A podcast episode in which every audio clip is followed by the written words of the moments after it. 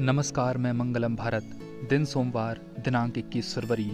शाम के बज रहे हैं सात और आप सुन रहे हैं सम्मुख पॉडकास्ट। सर्वप्रथम आप सभी को विश्व मातृभाषा दिवस की ढेर सारी शुभकामनाएँ। मातृभाषा अर्थात माँ के द्वारा दी गई जबान सिर्फ़ इंसानों में ही नहीं, अपितु पशु पक्षियों में भी अपनी एक भाषा शैली होती है, जिसे कुछ इस प्रकार समझा जा सकता है। खग समझे, खग ही की बानी। अर्थात पंछी ही पंछी की भाषा समझता है क्योंकि वह हर रूप से अपनी भाषा शैली के लिए स्वतंत्र होता है। किसी भी प्रकार के दिखावे की दुनिया में आडंबरपूर्ण संस्कृति का शिकार नहीं होना पड़ता। पशु पक्षी इंसान और विश्व को केवल दो शब्दों में पिरोया जा सकता है वसुधैव कुटुंबकम। अर्थात पूरा विश्व एक परिवार है। पूरे विश्व में लगभग 6,900 भाषाएँ बोली जाती हैं किंतु किसी भी मातृभाषा पर अपना वर्चस्व दिखाना उचित नहीं है। बात करता हूँ सन उन्नीस की, जब भारत पाकिस्तान विभाजन के बाद पूर्वी पाकिस्तान में उर्दू को राष्ट्रभाषा घोषित कर दिया गया। किंतु वहाँ बांग्ला बोलने वालों की संख्या अधिक होने के कारण उन लोगों के मन में एक असंतोष उत्पन्न होने लगा। 21 फरवरी सन उन्नीस सौ बावन को यह विकराल रूप में प्रकट हुआ, जहाँ अपनी मातृभाषा के अस्तित्व के लिए छात्रों ने आंदोलन छेड़ दिया और देखते ही देखते विद्रोह शुरू हो गया। इस विद्रोह को बस में कर पाना मुश्किल प्रतीत होता देख पुलिस और सुरक्षा बलों ने गोलियाँ चलाना शुरू किया, जिसके फलस्वरूप ना जाने कितने ही छात्र अपनी मातृभाषा के कुचले जाने के विरोध में हँसते हँसते काल के गाल में समा गए।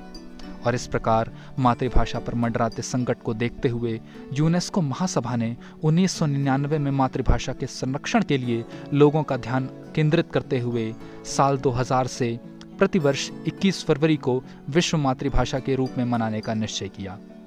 जैसा कि हम सब इस शब्द से भली भांति परिचित हैं कि आज के इस भाग दौड़ भरी ज़िंदगी में हम कहीं ना कहीं अपने तुलनात्मक दृष्टिकोण के वर्चस्व की लड़ाई में सबसे आगे निकलना चाहते हैं और इसी बीच हम कहीं ना कहीं अपनी सभ्यता और संस्कृति को पीछे छोड़ पश्चिमी सभ्यता की ओर बढ़ रहे हैं।